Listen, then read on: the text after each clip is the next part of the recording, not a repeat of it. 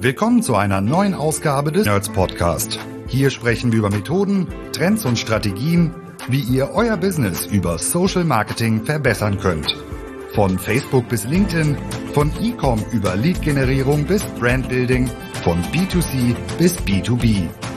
Heute für euch am Mikro Maren Kaspers und Jan Stranghöhner. Herzlich willkommen zu einer neuen Ausgabe Nerds Podcast. Wir starten mit guter Laune.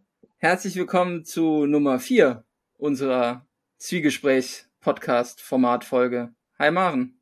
Hi Jan. Schön, dass wir mal wieder sprechen. Die Sommermonate und die Urlaubszeit hat es ja ein wenig, ähm, sagen wir mal, verschoben, dass wir aufzeichnen konnten. Und wir haben uns ja auch gegenseitig den Urlaub gegönnt, so dass äh, wir da nicht jetzt noch Podcasts aufgezeichnet haben. Dementsprechend mit ein bisschen Verzögerung heute mal wieder unser bewährtes Format, dass wir beide uns austauschen zu Themen, die uns gerade so beschäftigen und die passiert sind. Und in den letzten Wochen ist verdammt viel passiert, ne? Oh ja, absolut.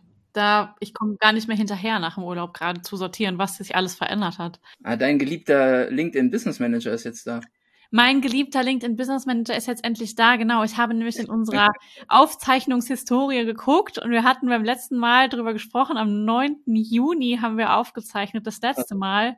Ähm, jetzt fast zwei Monate her und haben darüber gesprochen, dass er endlich da ist. Und wie wir ihn finden, das hört man übrigens in einer Podcast-Folge, die schon live ist, ja. äh, zum Thema Tops und Flops des Business Managers von LinkedIn. Das ist eine ganz besondere Nerds-Folge, weil da kommen nämlich ganz, ganz viele Nerds aus dem B2B-Team zu Sprache. Also wer auch mal Bock hat, andere Stimmen zu hören und zu ähm, wissen, was die Nerds aus dem B2B-Bereich bei uns so über den LinkedIn Business Manager denken, da auf jeden Fall reinhören. Wir zeichnen jetzt auf, zwei Monate nachdem wir das letzte Mal gesprochen haben. Da ist viel passiert, aber es ist auch eine verrückte Zeit, weil uns Performance-Marketer ereilt ja das äh, Schicksal, dass wir im August schon an Weihnachten denken müssen. Und das, was jetzt vor uns liegt, ist halt Weihnachtsgeschäft, Q4, Black Friday.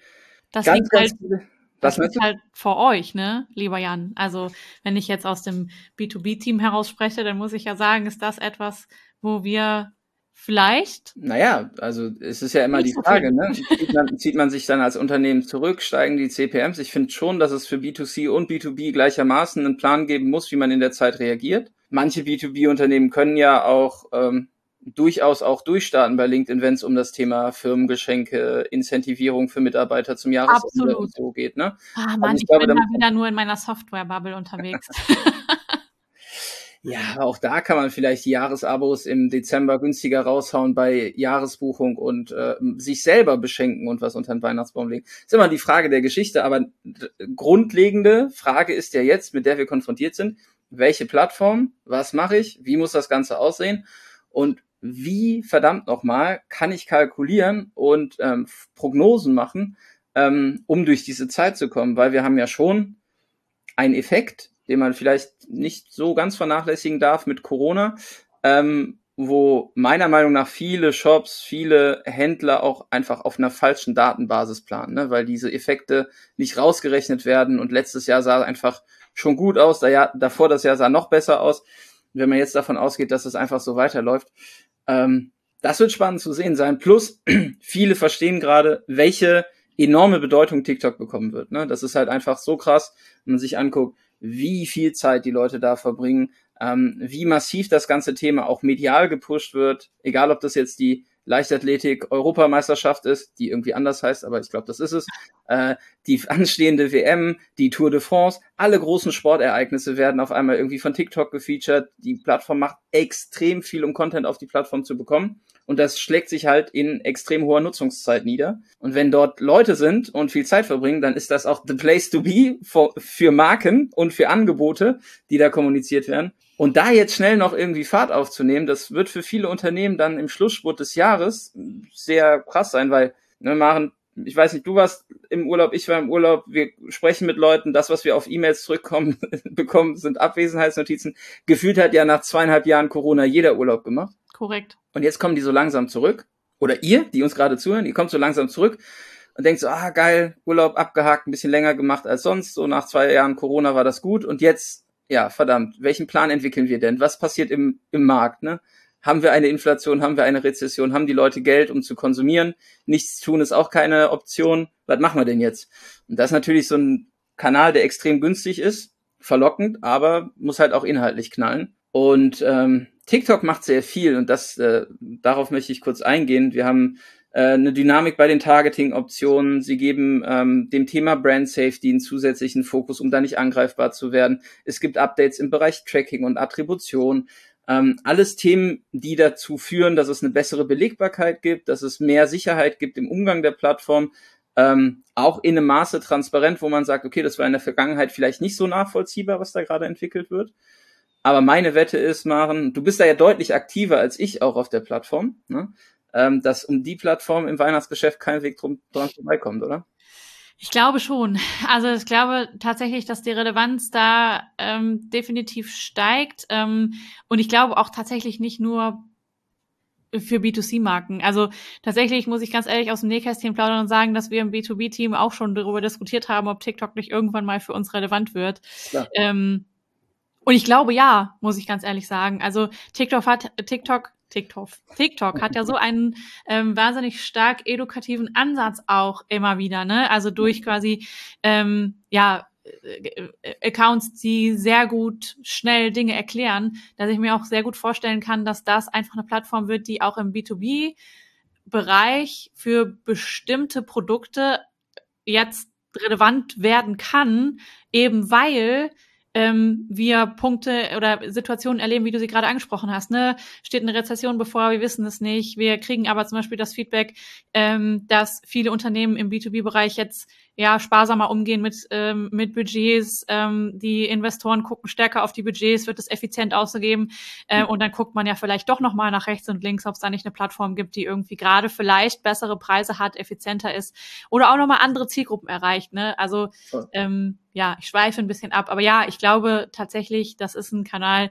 den müssen wir uns angucken und ähm, ja, ich bin immer noch Verfechter davon, dass ich sage, wir sind Performance Manager, wir müssen die Kanäle zumindestens mal alle kennen. Also selbst wenn wir jetzt sagen, wir haben jetzt gerade noch keine Möglichkeit, dort Kampagnen zu schalten, wir müssen den Kanal verstehen. Mhm. Und ich habe gerade auch noch mal im äh, Teamgespräch gesagt, beschäftigt euch bitte mit der Plattform, ähm, lernt, wie Inhalte aufgebaut werden, weil ich glaube, ähm, es wird nicht mehr lange dauern und wir werden keine, ähm, wie nennt man das, äh, Stills mehr in äh, Kampagne.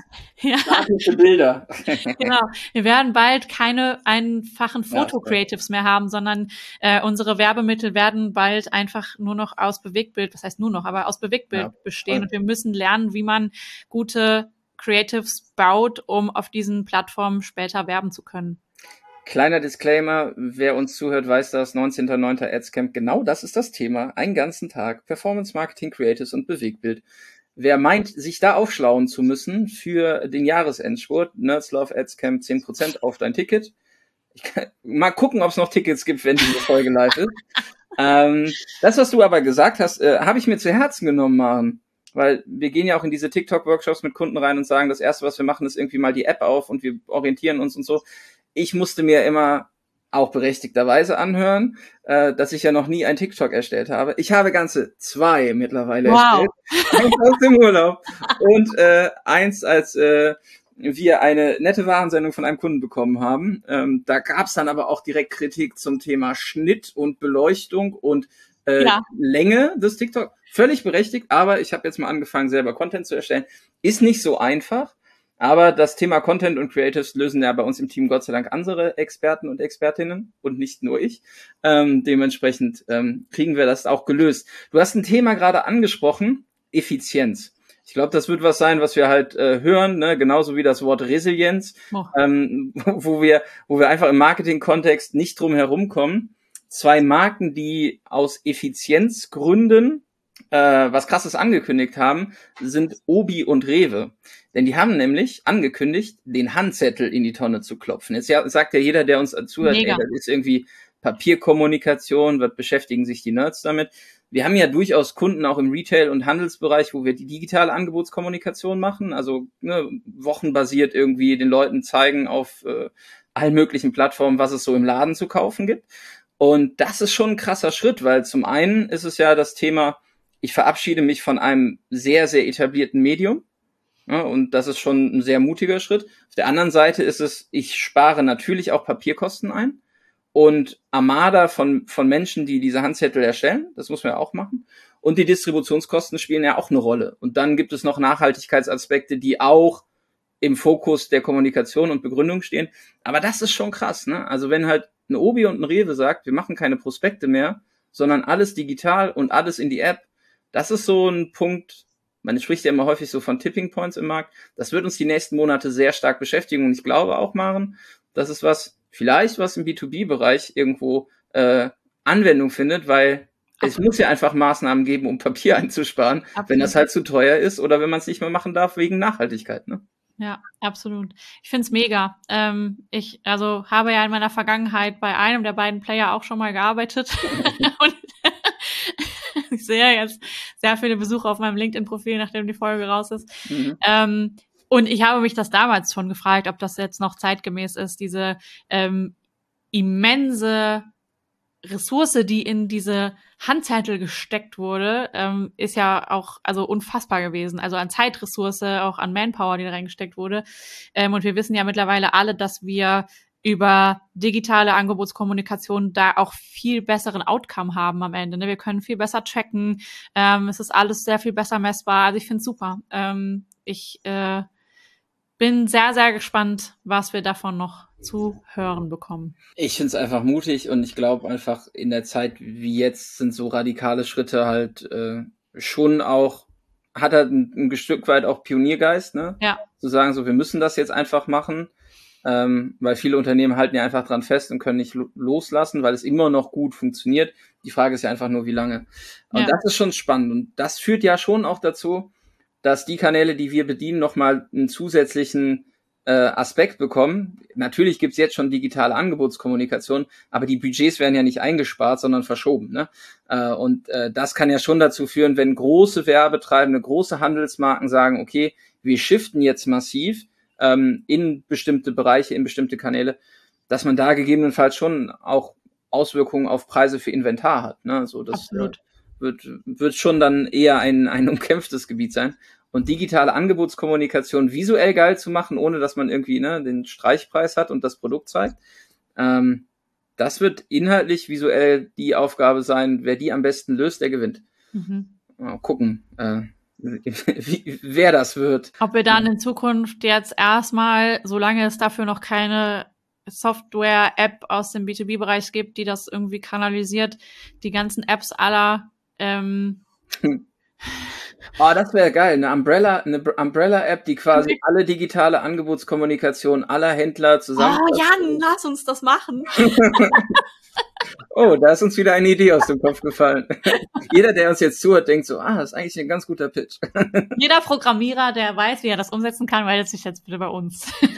Und ich gebe mein, ich gebe einfach meine Lokalität ein, gebe meine favorisierten Produkte und die App sagt mir einfach, bei welchem Händler das Produkt gerade am günstigsten zu holen Nein, am besten wäre das ja tatsächlich, wenn das am Ende schon auf ähm, Standortdaten angepasst wird, so dass ich halt quasi hier über die Aachener Straße laufe und der zeigt mir an, was ist jetzt gerade hier im Vergleich zum Rodolfplatz günstiger im DM. Das wäre geil. Da, da, äh, wenn äh, das geht, da wäre ich. Es gab mal so eine App und es gab so eine, so eine Disziplin im, im Studium Location-Based Services und so und damals war Foursquare groß und Swarm und so.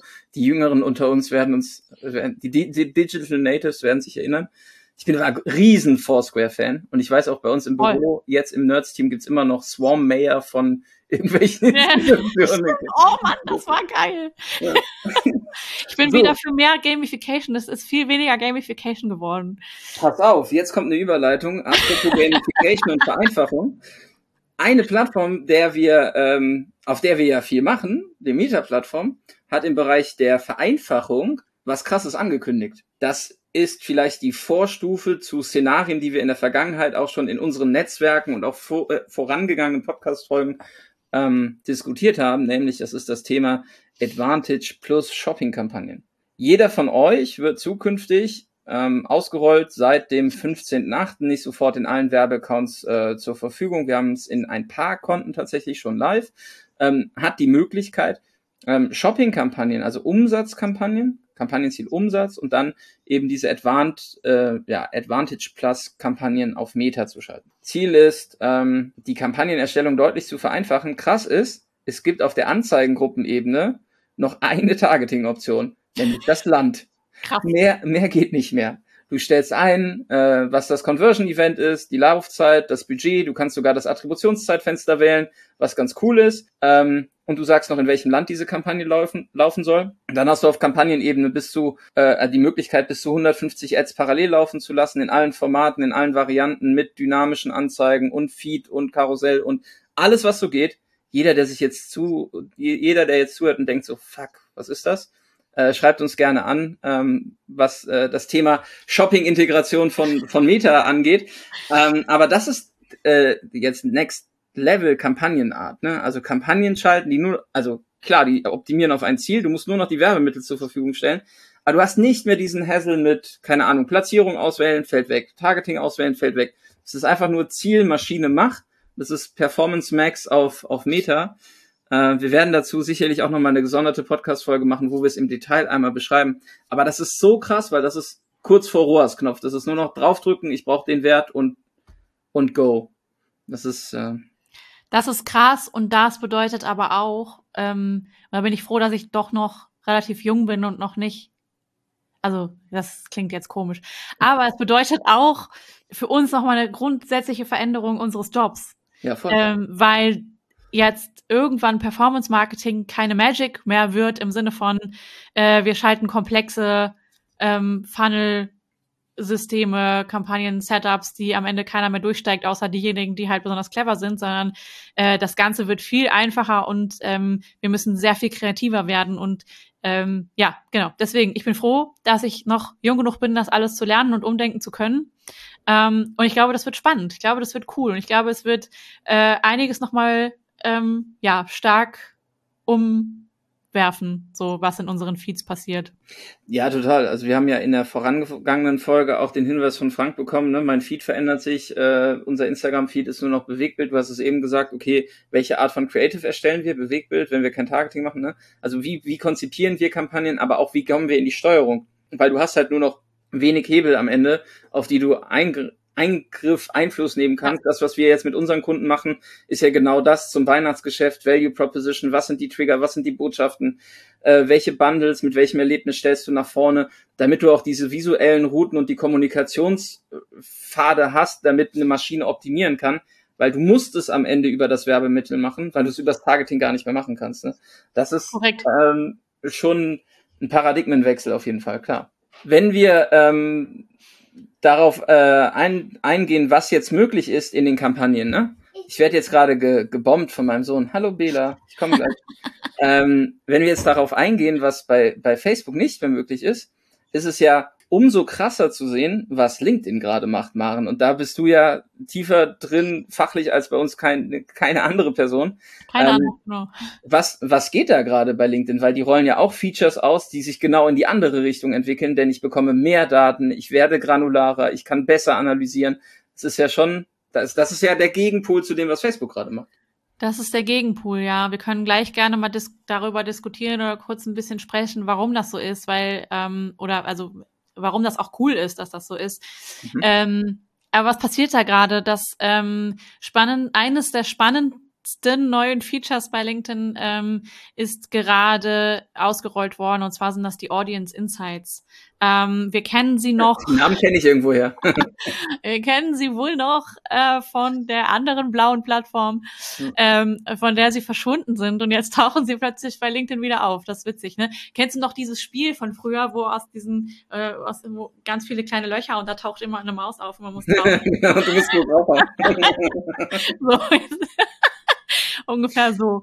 Ähm, genau, die sind jetzt aufgetaucht bei LinkedIn. Wir haben jetzt die Möglichkeit für ähm, gespalterte Zielgruppen, also Zielgruppen, die wir quasi aus ähm, Interessen, demografischen Merkmalen etc. erstellt haben, ähm, uns die Audience Insights anzugucken. Mhm. Das ist sehr, sehr cool. Das bedeutet nämlich, dass ich ähm, zum Beispiel, wenn äh, ich eine Kampagne laufen habe mit einer Zielgruppe, die richtet sich an CMOs bestimmter Unternehmen, ähm, dann zeigen mir die Audience Insights an, ähm, wertvolle Informationen über diese Zielgruppe. Zum Beispiel, ähm, für welche Content-Themen interessiert sich die Zielgruppe? Und dann bekomme ich quasi eine Auflistung an Themen, für die sich diese Zielgruppe interessiert, basierend auf den äh, Inhalten, mit denen sie im LinkedIn-Feed interagiert.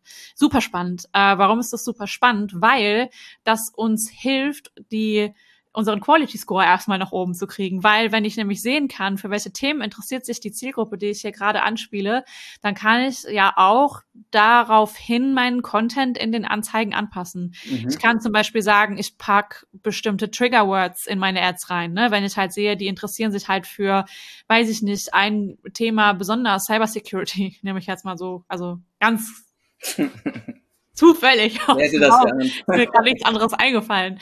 Ähm, dass man halt versucht, irgendwie ja die Zielgruppe mit mit diesen Themen stärker anzugehen. Das führt auch dazu, dass wir noch stärker von dem weggehen müssen, was wir annehmen, was interessant ist für die Zielgruppe. Das ist ja im B2B-Bereich sowieso ähm, eine starke Herausforderung, ne, dass wir von ja. uns weggehen und quasi die Zielgruppe als Helden betrachten. Äh, einfache Heldenreise, wir kennen uns jetzt äh, als Performance Manager alle. Äh, und trotzdem ist es so eine wahnsinnige Herausforderung und wir müssen uns, glaube ich, immer alle mal von unseren Anzeigen abwenden und nochmal neu hingucken und schauen, ist das wirklich das, das, was die Zielgruppe interessiert oder ist das, was ich denke, was die Zielgruppe interessiert oder rede ich da nur über mich? Ähm, und ich glaube, dieses Tool hilft uns wahnsinnig dabei. Es gibt uns daneben auch Informationen darüber, wo arbeitet die Zielgruppe, in welchen Positionen arbeitet die Zielgruppe, wie viele Jahre Berufserfahrung hat sie. Also es gibt all die Demographic demografischen Informationen, die wir in den Demographics haben, ähm, auch jetzt quasi in den Audience Insights. Und ähm, genau, ich denke, wir werden dazu auch nochmal eine gesonderte Podcast-Folge machen und ein bisschen verstärkt auch über das Potenzial sprechen, was es da gibt. Aber ja, ich finde das ganz, ganz toll und wir brauchen es im B2B-Marketing tatsächlich auch, ne? weil äh, wir haben, wie ich gerade schon gesagt habe, äh, die Herausforderung, dass wir sehr, sehr komplexe Produkte an eine Zielgruppe bringen müssen. Wir haben die Herausforderung, dass diese Produkte innerhalb kurzer Zeit mit wahnsinnig wenig Touchpoints ähm, ja ihren Wert ähm, der Zielgruppe darstellen müssen so und wir müssen irgendwie herausfinden, wie schaffen wir es, dass wir die Zielgruppe catchen und auch im Kopf bleiben, dass wir auffallen. Ja. Ähm, und da ist Content einfach unser größter Hebel. Ähm, Plus es bringt halt auch noch mal eine andere Belegbarkeit. Ne? Also ich glaube, die Audience Insights bei Facebook waren halt immer so ein Thema. Okay, ich baue mir jetzt Reichweite und Community auf, und dann gucke ich mal, wo, wo sind die noch so unterwegs, wo, Interess ne, wo liegen die Interessen. All das gibt's ja nicht mehr. Also jetzt Upper Funnel und Mid Funnel irgendwie auf Facebook und Instagram messen, ähm, das funktioniert noch von der Werbewirkung her mit den Studien, aber so wirklich wissen, wen ich da erreiche, wenn ich halt nur noch Broad-Kampagnen schalte, kenne ich nicht. Ne? Wir betreuen ja jetzt äh, Kunden, wo wir genau dieses Upper Funnel, Mid Funnel Measurement machen, wo wir mhm. qualitativ Daten einsammeln. Wen erreichen wir eigentlich? Was motiviert die Leute? Was hält sie davon abzukaufen und so?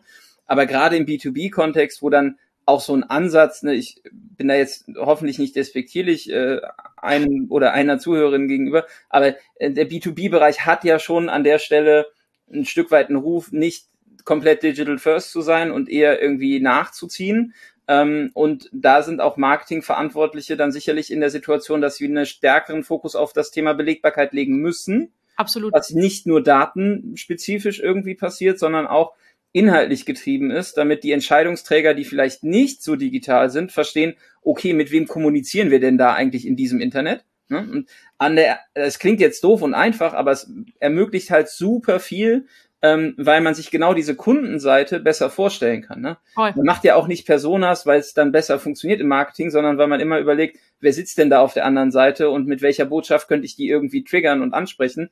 Und wenn ich diese Anker halt habe, belegbar, hilft es mir in der Ausrichtung und genau in dieser Argumentation, weil gegebenenfalls muss ich ja den Geschäftsführer auch mal dahin bekommen, kundenorientiert zu denken und nicht davon auszugehen, dass jeder mein Produkt braucht und ich der Geilste im Markt bin. Ne? So. Voll drei Ausrufezeichen. Ähm, was mir gerade dazu noch einfällt, ist ähm, super geil, diese Audience Insight eigentlich ja auch für die Contentplanung andersrum. Ne? Also ja, wenn Kampagnen schon laufen, ähm, gerade da, wo das Thema ähm, Social CEO zum Beispiel irgendwie im Unternehmen gerade eine Rolle spielt, ne? Oder auch Contentplanung für ähm, Employee Advocacy Programme etc. Boah, schwieriges Wort. Das ist so wie Authentizität. Freitagnachmittag. Das sind so Wörter, die verkackt man immer. Aha. Authentizität neuer Ecke. ja, genau. Aber das ist, ähm, finde ich, sind diese Audience Insight einfach eine äh, ne, ne steile Hilfe, hm. um hm. so einen Redaktionsplan aufzustellen. Voll. Das ist super. Also hm. richtig cool. Endlich ähm, bedürfnisorientiertes Marketing auf LinkedIn. Voll. Ja, korrekt. Vielleicht wird es ja dann auch bald weniger Salesforsten geben auf LinkedIn. Liebe Grüße an Britta. So-called Salesforsten. Ja, wir kämpfen alle davon, an der, alle an der gleichen Front. Ne? Aber es ist korrekt. natürlich schon, also ich finde es erstmal spannend zu sehen, wie, wie, in welche unterschiedlichen Richtungen sich die Plattformen entwickeln. Ne? Ja. Und ähm, das ist ja schon auch spannend zu sehen, weil wir betreuen ja nicht nur ein Geschäftsmodell auf einer Plattform in einem Bereich, sondern wir haben mehrere Bereiche, mehrere Geschäftsmodelle und mehrere Plattformen und kriegen ja auch immer den Input der Plattform, woran die gerade arbeiten. Und ich habe es auch Leuten hören, dass Facebook beispielsweise versucht, irgendwie besseres B2B-Targeting anzuwenden. Wenn wir da die ersten Testergebnisse haben, werden wir auch darüber sprechen. Aber es ist schon krass zu sehen, äh, wie sie sich gegenseitig auch teilweise vielleicht Funktionalitäten jetzt nicht abschauen, kopieren, das wäre vielleicht zu platt. Aber es hat ja einen Sinn ne, und einen Zweck, den es erfüllen muss. Und bei Facebook hatte es damals einen Sinn. Und es hat auch einen Zweck erfüllt, es abzuschalten, weil man sich darüber angreifbar gemacht hat. Ich glaube, LinkedIn nutzt es jetzt an der Stelle einfach auch, um das Vertrauen in die Reichweite, die man da erzielen kann, zu bekommen, weil ich mir deutlich besser vorstellen kann, was hinter so einem Interesse oder so einem Berufsfeld dann tatsächlich steckt, um die Leute gezielter anzusprechen. Und das ist schon was, was man als Tool einfach super für die Planung nutzen kann, super für die Belegbarkeit nutzen kann und wo man auch einfach äh, ja ganz lustige Tests fahren kann. Ne? Ja. Wir gucken so hinter hinter welchem Interesse oder hinter welchem Be wer steckt denn eigentlich hinter diesem Berufscluster, was LinkedIn uns da zur Verfügung stellt? So. Absolut.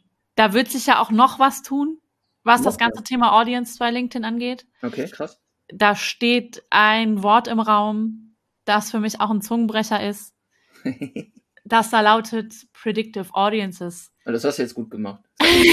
ich habe es geübt auch im Vorhinein. Gut, dass ich noch kein Bier getrunken habe. Ähm, genau, das steht im Raum. Ähm, und viel mehr kann ich tatsächlich auch noch gar nicht sagen, weil ich weiß nur, dass es etwas ist, über das diskutiert wird ähm, und das eventuell äh, fürs nächste Jahr geplant ist. Ähm, ich verspreche mir davon, dass wir schon, bevor wir Kampagnen schalten, sehr viel mehr Informationen darüber kriegen, ja. wie unsere Zielgruppe sich verhält und zusammengesetzt ist. Ähm, da freue ich mich wirklich sehr drauf, weil es noch mal mehr Einblicke geben wird. Also mhm. jetzt können wir ja quasi während laufender Kampagnen uns die ähm, Audience Insights der Zielgruppen angucken. Wenn das dann auch noch im Vorhinein geht, geil. Voll. Ja, und das ist ja auch einfach ein Stück weit ne, das Thema Transparenz äh, Zugänglichkeit für Marketer genau. und Marketerinnen. Nichtsdestotrotz, alles, was predictive ist, basiert ja irgendwo auf Datenpunkten. Ne? Also Kampagnen bei Facebook sind ja auch in einer, mit einer gewissen äh, predictive verbunden, weil man einfach sagt, okay, wir haben Datenpunkte, die werden gesammelt, eine Maschine optimiert am Ende auf eine Ergebnisrate. Überall werden wir ein Stück weit Automatisierung haben. Nur hier sind wir einfach bei einem Punkt, wo wir ganz klar sehen, dass LinkedIn erst noch das Feld aufrollt, was sie gerade beackern an Reichweiten und Ausbau der Plattform arbeitet und natürlich auch jetzt aktuell immer noch ein, ein Pionierfeld auch für Marketer darstellt. Ne? Mhm. Ne? Also selbst wenn man jetzt mal anguckt, irgendwie im deutschen Mittelstand, wer ist da irgendwie auf LinkedIn unterwegs? Das sind natürlich schon andere Gespräche, die wir auch führen, als wenn wir jetzt irgendwie mit einem etablierten E-Commerce-Unternehmen sprechen. Ne? Und ähm, da tut LinkedIn sich auch selber einen Gefallen, einfach ähm, deutlich mehr Daten für die Planbarkeit und äh, Vorhersehbarkeit der Maßnahmen äh, zu liefern. Das ist natürlich schon super stark, wenn man vorher weiß, okay, worauf fahren die ab, weil dann kann man inhaltlich halt noch viel, ja. viel zielgerichteter die Leute ansprechen. Äh, aktuell ist es ja noch ein äh, sehr großer Testing-Backlog, den wir da einmal durchgehen müssen. So. Das ist, äh, das ist korrekt. Ja, das ist schon sehr, sehr cool, weil am Ende spart uns das, wenn wir dann clever sind. ähm, schon mal einiges an Zeit. Ne? Also wir stecken ja auch immer sehr viel Zeit in Value Propositions, bevor wir überhaupt anfangen, auf LinkedIn-Kampagnen zu schalten. Und doch auch dann testen wir ja immer noch sehr viel durch, um zu gucken, ja. welche Botschaft und welcher Ansatz ähm, funktioniert jetzt im ersten Schritt am besten. Ähm, wenn wir das nur um ein Stück weit abkürzen können, weil wir gewisse Vorhersagen haben, geil, voll ja. gut. Ja mit Ausblick auf Q4 und das, was vor uns liegt, machen, was, äh, was sind denn so die Nuggets, was wird uns erwarten äh, in den nächsten Monaten? Hast du was, worauf wir den Fokus legen können? Gibt's Content Pieces, Webinare, Podcast-Folgen, die hörbar, Hör, Hörpflicht darstellen? Also natürlich haben wir ein spannendes Webinar geplant. Als Nerds, was vielleicht schon vergangen sein wird, wenn diese Podcast-Folge rauskommt. Aber ähm, es wird natürlich auch im Nachgang als Recording zur Verfügung stehen. Äh, Jan, du sprichst mit TikTok, über TikTok. Ähm, ich glaube, das ist auf jeden Fall ein Tipp für alle. Ähm, also jeder, der sich für TikTok interessiert, Jan kann noch mal einen Satz dazu sagen, gleich komprimiert. Einfach mal googeln. Nerds TikTok Webinar. Wahrscheinlich findet man die Landingpage dann relativ easy. Let me Google this for you. Ja, tatsächlich haben wir uns ja einfach in den nächsten oder in den letzten Wochen halt auch zusammengesetzt und haben gesagt, okay, was können wir halt euch da draußen noch irgendwie bieten? Es wird mehr Webinare geben, es wird mehr Content Pieces geben. Wir haben am 19.09. ein Adscamp. Danach werden wir sicherlich zu jedem Talk auch noch eine Podcast-Folge aufzeichnen. Also wer uns jetzt irgendwie abonniert, folgt, ihr uns ja sowieso schon. Ähm, wenn ihr uns jetzt zum ersten Mal gehört habt, das lohnt sich, da am Ball zu bleiben. Ähm, wir freuen uns über jede digitale Liebe, die ihr uns entgegenbringt in Form von Sternen, Glocken und was man sonst noch so äh, an äh, Abos dalassen kann. Wir haben aber auch immer eine Feedback-Funktion. Und wir werden nicht müde, diese Feedback-Funktion zu nennen. Das ist nämlich Speakpipe. Und ähm, Ihr findet diesen Link auch in den Show Notes und wir packen euch das auch nochmal in die Artikel, weil auf Speakpipe könnt ihr uns kleine Sprachis senden. Also wenn ihr Themen habt, über die wir sprechen müssen, wenn es Entwicklungen gibt, Ende Q3 gibt es nochmal Plattform-Quartals-Update-Zahlen. Die letzten von Facebook waren jetzt nicht so geil und ähm, da ist wieder mehr Druck im, im Markt, ne, auch von Plattformseite. All das, lasst uns das diskutieren. Ähm, es wird mehr Nerd-Stimmen geben, die ihr hören werdet, weil wir als Team äh, das Thema Podcast äh, noch äh, ganzheitlicher erschließen. Da nochmal der Hinweis äh, zum LinkedIn Business Manager zu der Folge, auf die wir eben schon mal zu sprechen gekommen sind. Und genau an dieser Stelle freuen wir uns auf jegliches Feedback in jeder Form. Und wenn ihr mal im Podcast dabei sein wollt, mit der Maren quatschen oder mit mir, schreibt uns einfach an. Äh, slide in die DMs, sagt man, glaube ich, ne? Aber das ist jetzt noch nicht Jugendwort des Jahres, oder? Nee, und wir sind da jetzt auch nicht, wie heißt sie denn, die nette? Ach so, Susanne Daubner. Genau, ja, das sind wir ja nicht. ja, stimmt. Cringe, wie das schön war letztes Jahr. Cringe ist schon alt. Also Cringe sage ich tatsächlich auch und deswegen glaube ich, dass das schon nicht mehr um vogue ist. Das ist um, ja, ähm. ne, uh, don't make ads, make TikToks, uh, act like a brand, uh, act like a creator, not like a brand und cringe is king. Das sind die drei Credos ja. bei, bei TikTok. Ja. Voll. Maren, es war eine Freude und äh, das wird jetzt wieder regelmäßig auf eure Ohren kommen. I hope so. Wirklich. So machen wir das. Ja, das nächste Mal sprechen wir über, schauen wir mal. Naja, vermutlich ein Recap vom Adscamp. Oh, scheiße, ja klar. das ist dann ja schon wahrscheinlich vorbei. Ja, ich bin gespannt. Ja, das wird gut. Vielleicht nehmen wir auch den einen oder anderen Podcast während des Adscamps. Ich wollte das gerade ansprechen, eine ähm, Live- Podcast-Folge wäre toll. Apropos Live-Podcast. Wir Nerds sind ja auch im Live-Podcast das erste Mal in diesem Jahr, falls es auf dem Adscamp nicht stattfinden wird. Aber wir haben tatsächlich einen Live-Podcast, ähm, den wir aufnehmen werden in Berlin äh, im November. ähm, das wird spannend. Äh, es wird um das Thema Social Recruiting gehen ähm, und wir werden darüber sprechen, ähm, was haben wir welche Fehler sollte man auf jeden Fall vermeiden? Was haben wir gelernt aus verschiedenen Recruiting-Kampagnen? Der genau. Arbeitgebermarkt wird nicht, also das Thema mit, das haben wir jetzt auch in den letzten Monaten gehabt, ne? Stellen, offene Korrekt. Stellen, die besetzt werden müssen, Ausbildung. Egal in welcher wirtschaftlichen Lage wir uns befinden, dieses Thema wird auch nächstes Jahr so krass relevant werden, Absolut. weil äh, da Leute zu finden, für die richtigen Leute, für die richtigen Stellen zu finden, sich als Arbeitgebermarke darzustellen, das ist kein kurzfristiges Thema mehr. Und ähm, ja, da könnt ihr uns im November hören. Und ansonsten bedanken wir uns an der Stelle fürs Zuhören. Kleiner ähm, Infoblog am Ende. Alle Infos packen wir euch in die Show Notes. Und dann sagen wir bis zum nächsten Mal. Tschüss. Vielen Dank fürs Zuhören. Wenn euch der Podcast gefällt und ihr mehr wollt, abonniert uns auf iTunes oder Spotify und bewertet uns gern. Und wenn ihr Hilfe braucht, damit eure Kampagnen fliegen lernen, bucht einfach eine kostenfreie Strategie-Session. Den Link findet ihr in den Show Notes.